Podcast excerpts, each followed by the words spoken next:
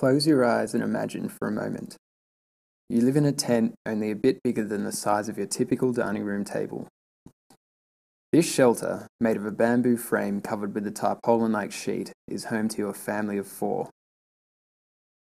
When you wake up in the morning and look outside, you see the tents of your neighbours and others, which make up your community. All around your community are roads, cars, big houses, an entire city. Electricity wires crisscross overhead, but none come to your home. This is because you live in an urban slum in India. You are fortunate to be able to come to the city with more opportunity for you and your family. Life is better, but you still face problems. When the sun goes down, your life turns dark. Your home rapidly fills with smoke from the kerosene lamp you use for light and the open wood fire you use for cooking, causing your eyes to water and fits of coughing. You know indoor air pollution isn't healthy, but you probably don't realise it's the second biggest killer of women and children in India each year. You're happy, but you want something better. In two thousand twelve, we discovered that there are tens of thousands of urban poor all over Bangalore, and many millions more across India, living without access to simple, modern technologies that could dramatically enhance their well-being. It was this discovery that inspired a group of young Australians to co-found Pollinate Energy and start addressing energy poverty.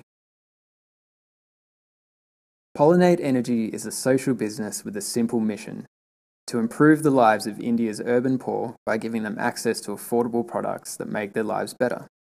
With a focus on sustainable solutions, such as solar lights and efficient cook stoves, people are able to reduce indoor air pollution, have better light, use less fuel, and save more money.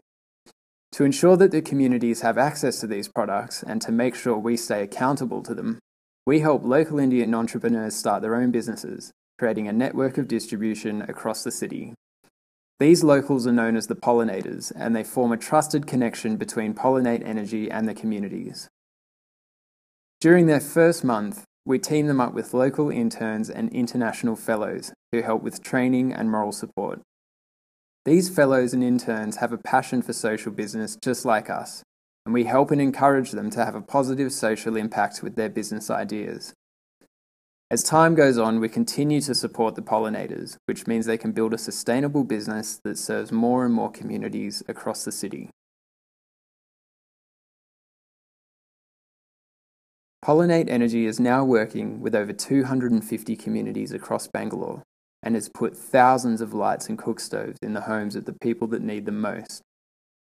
In two thousand fourteen, we will be expanding to Hyderabad and Chennai, and in the years following, we hope to be in every Tier one city in India, bringing clean energy and better health to millions. We hope that you'll stick with us on our journey.